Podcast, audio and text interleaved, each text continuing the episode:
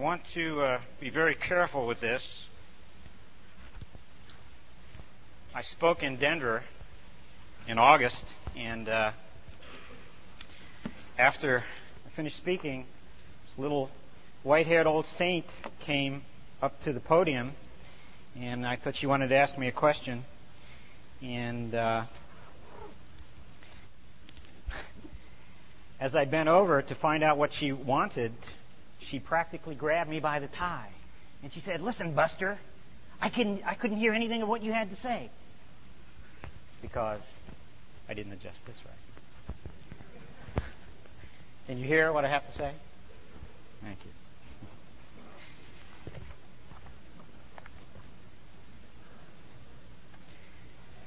Let's go to the scriptures. Now I'm going to be I won't be blitzing through this exactly, but I'm going to give you the scriptures, and then I'm going to deal with them. First of all, 1 Timothy 4 6 through 9. If you instruct the brethren in these things, you will be a good minister of Jesus Christ, nourished in the words of faith and of the good doctrine which you have carefully followed. But reject profane and old wives' fables, and exercise yourself rather to godliness. For bodily exercise profits a little, but godliness is profitable for all things, having promise of the life that now is and of that which is to come. This is a faithful saying and worthy of all acceptance. Hebrews 5, 12 to 14. For though by this time you ought to be teachers, you need someone to teach you again the first principles of the oracles of God. For you have come to need milk and not solid food. For everyone who partakes only of milk is unskilled in the word of righteousness, for he is a babe. But solid food belongs to those who are of full age, even those who, by reason of use, have their senses exercised to discern both good and evil. And finally, Hebrews 12:1.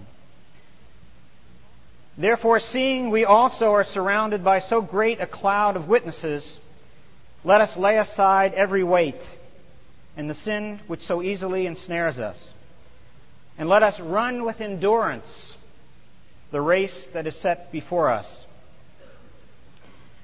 Now, these are the things that there's certain elements in there that I, I want to talk about today. Good doctrine, carefully followed. Exercising yourself to godliness. By reason of use or practice, developing discernment. Running with endurance. And I want to place them in the context of what I'm going to speak about today and Wednesday, and that is how they relate to preparation for success in the marketplace. Now, it's interesting that I'm here for this because, you know, as uh, Dave said, I have five children, and a common refrain in my house is, Mommy, what does Daddy do? What does he do? Wednesday, I'm going to be speaking about preparation for success in the church. And you're going to see, I believe, as I go through this, how these things relate to both the marketplace and the church, and a reflection of what Dave had to say earlier.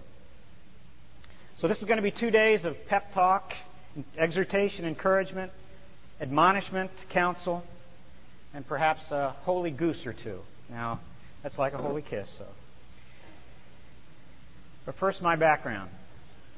Now, Dave told you a little things about me, some few things, and it's good to make a uh, start off with a good impression. So I want to start off with something that I'm proud of.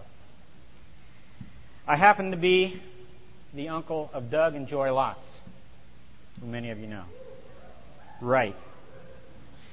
And I say that not just because Doug's loaning me his truck for uh, while he's in school. And if you know his truck, you know that may be a mixed blessing, but um, it's not a mixed blessing to me. But there are more important reasons for me mentioning them. If it weren't for they and their family, I wouldn't be standing here before you. It was through them that I was led to the Lord. Not just me, but my wife, and so forth. And uh, I have to tell you this, it was not, well, maybe they can tell you, it wasn't exactly an easy deal. I had a, my whole family had a very devout Catholic background. I got away from Catholicism, but they, particularly my sister, came to the Lord, came to know the Lord, and they wanted to share that with me and my family. Particularly, we didn't have, we had no children then, so it was my wife and myself. And I say it was kind of a tough nut because I like to argue about religion, and we got into debates. They would quote the scriptures. I would quote the scriptures. Of course, they said I was quoting from the book of Hezekiah. Check that one out. And I would quote scriptures such as, well, God helps those who help themselves. Book of Hezekiah? No, it's the, uh, it's the Gospel according to Ben Franklin. It's Poor Richard's Almanac, which I did look up, by the way. Now, they decided that debating wasn't the thing. And what they decided to do was go to their knees, intercessory prayer. But there were other, there was another little thing. It wasn't a little thing. I remember some 15 years ago getting a long distance phone call and on the, the voice on the end of the line, or the other end of the line, was a, I believe, a four year old. And her words to me were, Uncle Tommy, have you accepted Jesus into your heart yet? Now, what are you going to say to that? Get off my back, kid. no, I'm not going to say that to my niece, and I didn't say that. And let me tell you what impact that has. You can debate and you can deal with certain things. But you can also, every time the phone rings, think, is that joy?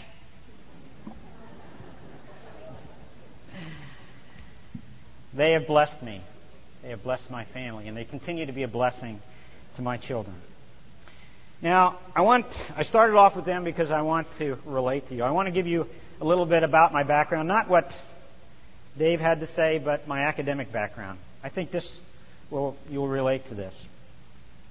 I attended Ohio State University. I received two degrees.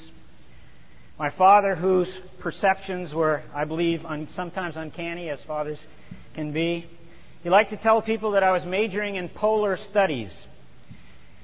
And what I want to do today is discuss my major, and I'm sure there are some of those out, some of you out there that are majoring in polar studies. Can you raise your hand if you're majoring in polar studies? You're kidding. Kidding. Oh, well, I'm not talking about polar like in North Polar or South Polar. I'm talking in polar as in P O L R, an acronym. And it means the path of least resistance. Now, I'm not going to ask you to raise your hands about that, but we're just going to go on with this. But what do I mean by that? Well, my undergraduate studies at Ohio State were not exactly challenging. Well, they were in, in some ways, but uh, it wasn't exactly a demanding curriculum. I, my, my undergraduate degree is in industrial design, but it was in the School of Art, not in engineering, so although it still could have been challenging. I had courses like Pinch Pots 101. You know what pinch pots are? If you take a course in ceramics, you begin with a piece of clay and you pinch a pot. You make it. I had sanding 103. Now I'm serious about this. Sanding 103. That was learning how, it was a sculpture course and it had to do with really bringing the most out of a piece of wood. Okay. I also developed strategies. Strategies according to the polar mentality. And that was how to get by. I remember an art class that I had that nobody could get an A in there because the instructor was tough. And he wanted you to know that his course was a tough course. But I started getting A's. And how was that? Well, I recognized that the colors that he was wearing, he wore quite a bit. And my artwork tended to begin to reflect the colors that he was wearing. And he would say, Hey, nice colors.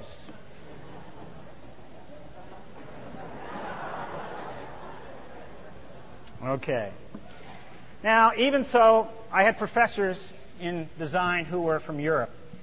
And these guys I would call fundamentalists. They were, their methodologies were terrific. They wanted you to get back to the basics. They wanted you to question everything. Industrial design, if you don't know, it's designing products. And when you were going to design a product, you were to design a pro- you were to go back to basics with that product. You were just not to look at what was out there. You were to look at function and form and put these things together. So that I had that kind of influence. But the problem was is that their methodology, their training did not prepare me to get a job. It should have. But you see, in those days, design, American design, had to do with planned obsolescence. In other words, you just changed the cover on something. You didn't really get into a lot of research and development. So consequently, I was trained for Europe, not for America. So then it was on to grad school. I mean, what else? You can't get a job, you go on to grad school. Well, maybe not. But that's what I did.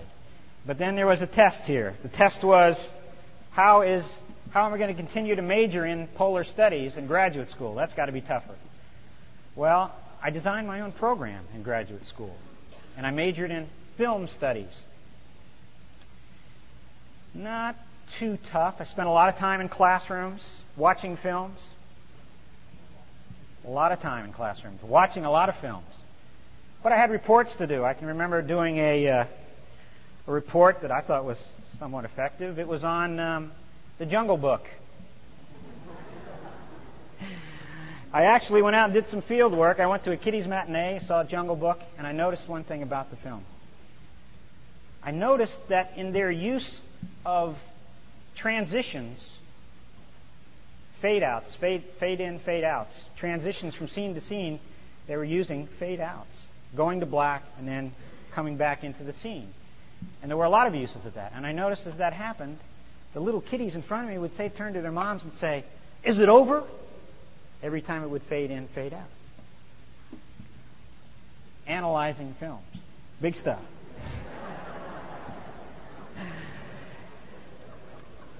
As a graduate student,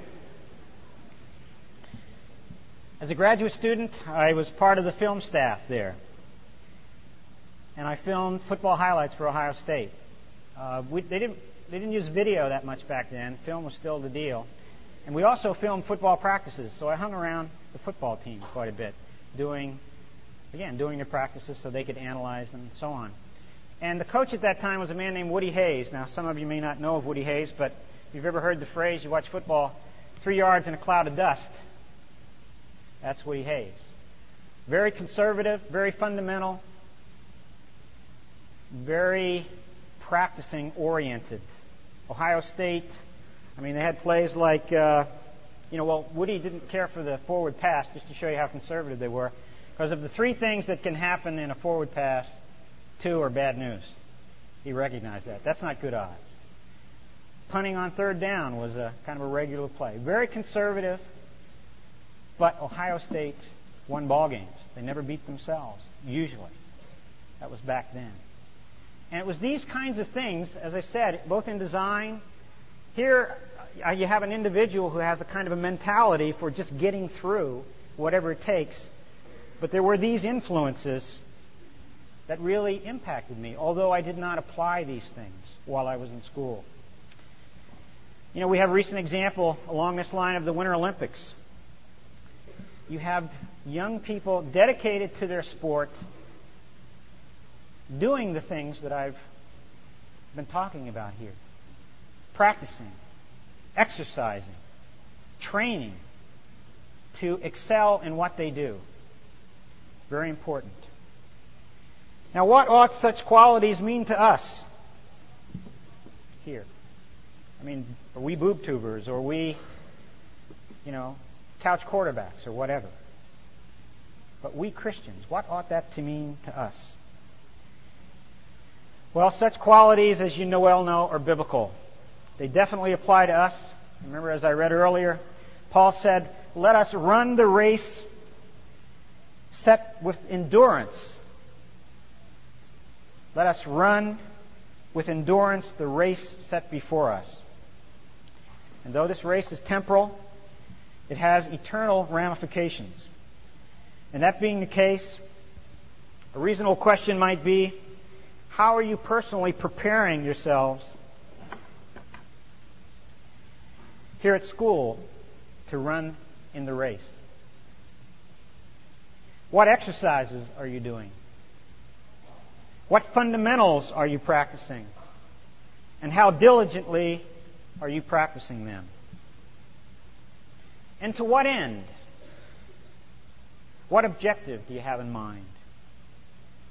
You know, I would think being successful might be your answer. And I couldn't agree more. But let me give you my definition, a very basic and fundamental view that I have of success, whether it be in the marketplace or elsewhere. It's found in the 11th chapter of Hebrews, verse 5, where it is said that Enoch had this testimony. I'm quoting Enoch had this testimony. What was his testimony? That he pleased God. That he pleased God. There's a testimony. There's success.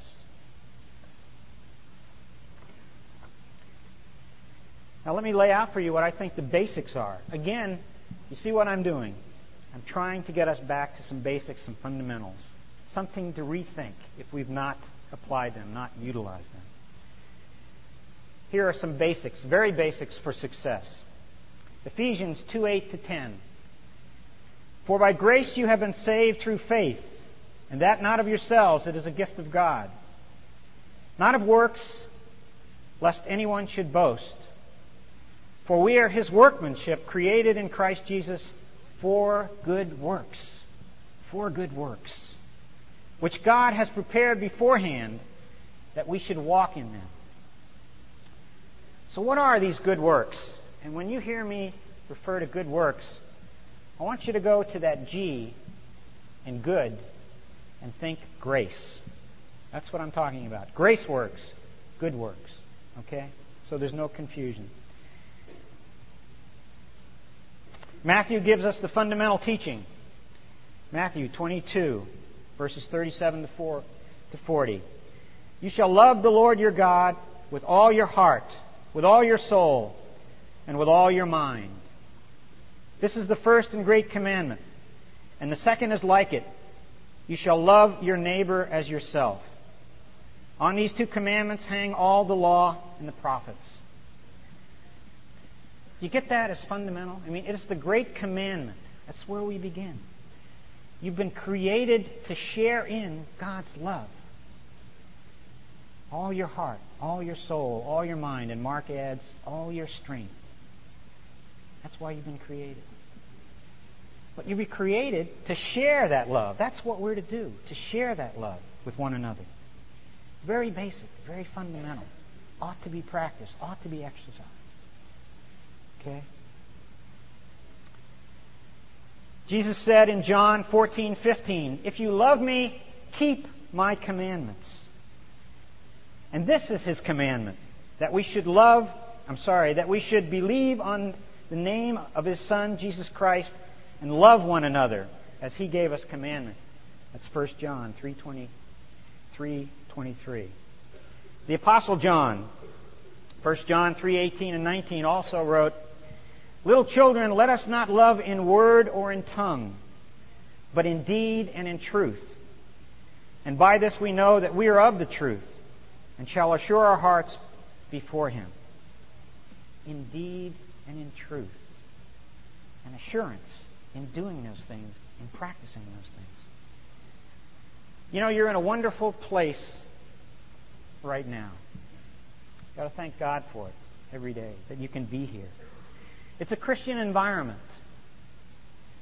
And even more than that, it's a place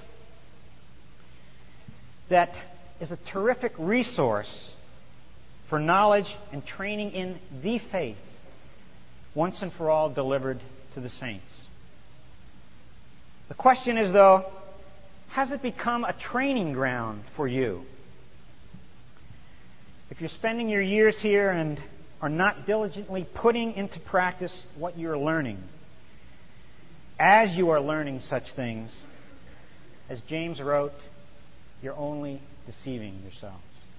Okay? You know, this is a post Christian era. I hope you know that. I hope you recognize that. And I'll go on. It's even an anti Christian era. And by anti Christian, I don't just mean that those who are militantly against you. I mean, you know, anti, one of the uses of the term, of the word anti, is a substitute, a false substitute. You know, I'll go even further. I think, and we can discuss this on Wednesday because I'll be talking a lot about it. I think we're in a time for overt preparation for the Antichrist, the man of lawlessness to be revealed. These are times in which training is critical, very necessary. You know, I could tell you the many people I know who have professed to believe in Christ in the industries that I've been involved with. And they've been shipwrecked. The seduction, the power, the influence, what, especially the film industry, what it's all about, incredibly powerful. But for those of you who say, well, I'm not going into the film industry, the business world is just the same. Different in some ways, but still compelling, challenging to your faith, to your practice of your faith. Okay? You know, in one way or another, things that do move, that do rule in the movie industry will affect you. I can think of an actress, for example, who had a witness for Christ. She's somebody that you would know. And after a number of years, a couple of years, that witness was lost. And a friend of mine asked her, What happened to her witness for Christ? And her response was, Well, it just didn't pan out. That's a sad thing. But it's a thing that you can see over and over again with people who have not practiced, put into exercise what their faith is all about. You know, if this were, if we were preparing for the Olympics, 1994 coming up two years, and this were training ground in Colorado Springs, you know what you'd be doing if you were a part of that. You'd be working at it, wouldn't you? How more so than being here, really working at and applying yourself. You know, in Colorado Springs, a polar mentality just won't cut it. Not in sports at that level. But how much more so the Christian life? The path of least resistance is not a biblical program. You don't find and you know these well, you don't find that Joseph came to rule in Egypt the easy way. You don't find that Moses was given a shortcut to the promised land. Or that Paul was on a cruise line when he went to, to Rome. But you do find that they were gloriously successful. And I mean gloriously successful. You know, some people think that they have problems with Christian schools. Because they say, well, yes, it's, a, it's in a protected environment, but it doesn't really prepare you for what's out there. Whether it be a grade school, a high school, a college. You know, and there's, and that's, I believe, a legitimate concern. Especially when there is little or no emphasis on encouraging the practice of righteousness. Now, I realize that I've been using these terms in my talk, such as practice, training, diligence, exercise, perseverance, and so forth. But so there's no misunderstanding about what these things, what I think these things ought to deal with. Let me give you a few examples, specific examples. Integrity. Do you practice integrity? Honesty? You know, I, I worked for 20th Century Fox for six years. And you learn in that business. I mean, we're talking sharks and barracudas here. Across the board, not just in filmmaking, but in distribution, exhibition, and so on. I mean, you got to deal with the sharks and the barracudas. When I became a Christian, I got involved in Christian filmmaking. I got ripped. Why was that? Well, partly a naivete on my own part. I didn't expect it. Partly a naivete on the other side. Because you hear it, well, this is for the Lord. You know, there are change in deals. There are changes in what's been promised and so on. Now, I'm not going to pick on Christians, but I want you to know this. That you want to reflect your light in your life, practice these things. Integrity. How do you treat one another? Is the golden rule your continual practice? Or maybe you've stepped it up a bit. You know, loving others as Christ loved you. I hope so. I hope that's one of your exercises here. How you treat one another. How do you talk to one another? Do you make a practice of esteeming others more highly than yourselves? That's the emphasis of the Bible, not self esteem. It's how you treat one another. I went back to the basics, reading the Great Commandment, and then the Second Commandment. Do you practice that? Here's a one. What about sexual morality? Chastity. Do you make a practice of avoiding sexual temptations? Are you inclined or are you inclined to flirt with temptations? Practice. Exercise. These things are critically important. They are your witness in the marketplace. You know, when top athletes have weaknesses in their game, they often work overtime to correct such weaknesses. How much more then should we, Christians, work at overcoming our weaknesses related to godliness? You know, as I read earlier in Timothy, physical exercise is of some value, but godliness is profitable for all things.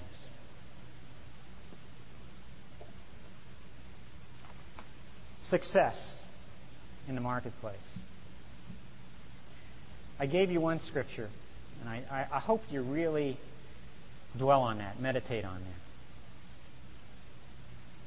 This was Enoch's testimony that he pleased God. I want you to enter into the marketplace with a behavioral pattern that reflects godliness. Not just you. I'm talking to myself here as well. Okay? That's our light. That's what we're to reflect.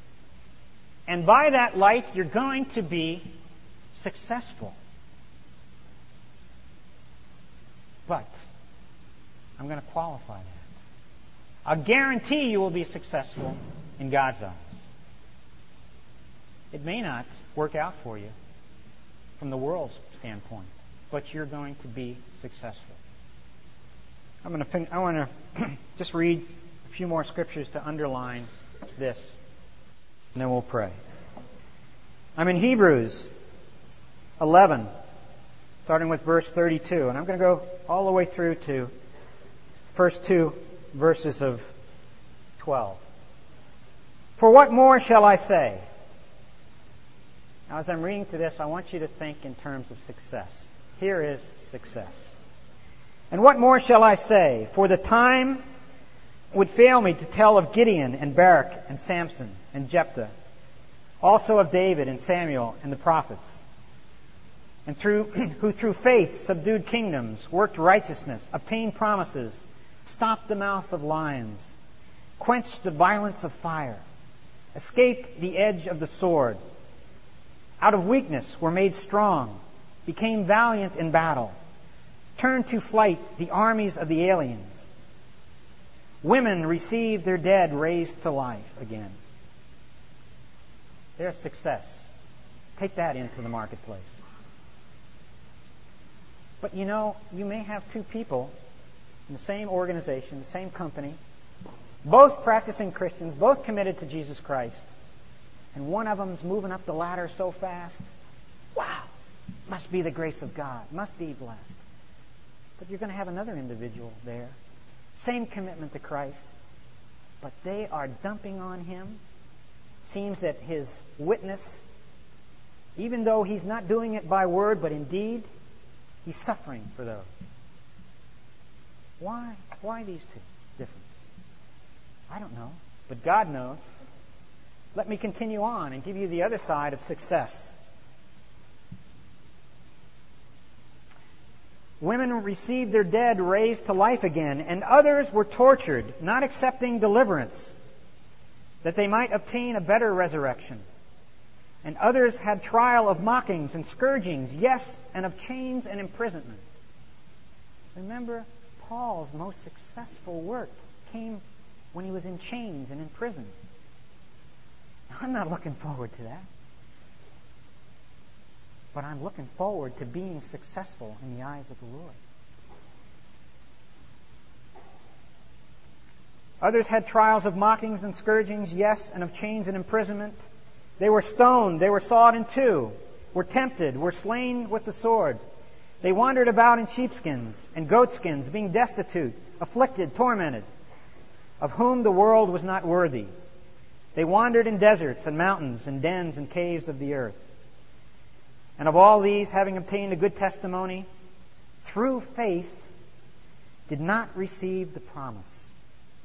God having provided something better for us, that they should be made perfect, that they should not be made perfect apart from us chapter 12. Therefore, seeing we also are surrounded by so great a cloud of witnesses, let us lay aside every weight and the sin which so easily ensnares us, and let us run with endurance the race that is set before us. Looking to Jesus, the author and finisher of our faith, who, for the joy that was set before him, endured the cross despising the shame, and has sat down and has sat down at the right hand of the throne of God. Be encouraged. These are exciting times. These are dangerous times. These are troublesome times. But God's Word says, where evil abounds, grace doth more abound. And God's grace is there. But we've got to do our part.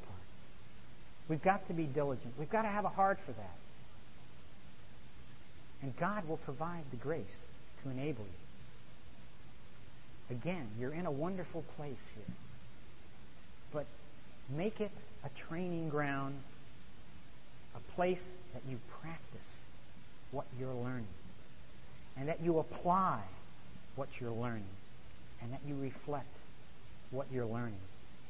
As Dave said earlier, not just in your career orientation, but in your walk with the Lord, because you can't separate those two things. Let's pray.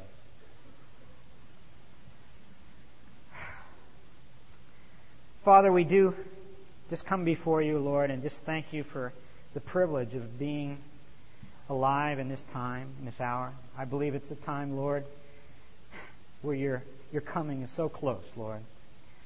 It is a time, Lord, that is troublesome, but Lord, there's nothing too difficult for you. It's a time in which each and every one of us are privileged to be used of you, Lord. And Lord, we do confess our inadequacy. Lord, we confess our falling short of the mark in so many things, Lord. But we know you'll never leave us nor forsake us. We know that when we stumble and fall, that you're right there to pick us up, to get us going again. It's wonderful, Lord, that we're your children and can start each day new and afresh. Even when we try to practice things, Lord, and fail, Lord, we get up new day afresh to start these things over and to begin. Lord, encourage us, help us to be prepared to enter in to the marketplace well, maybe even before that, Lord, to, to finish this race here in school. To finish the race, Lord, in a way that that pleases you and that it does equip us for, the, for what you've prepared for us, as we read in your scriptures, for what lies ahead, Lord God. So I pray, Lord, that as we leave here this morning, this is Monday and a, and, a, and a beginning, a new start, Lord. I pray that this week and the week of speakers and so forth would, the time together, Lord, for, I pray that it might be a time of renewal, recommitment, enthusiasm, Lord God, for doing the good work by grace that you have called us to. And it's to that end we pray. In Jesus' name, amen.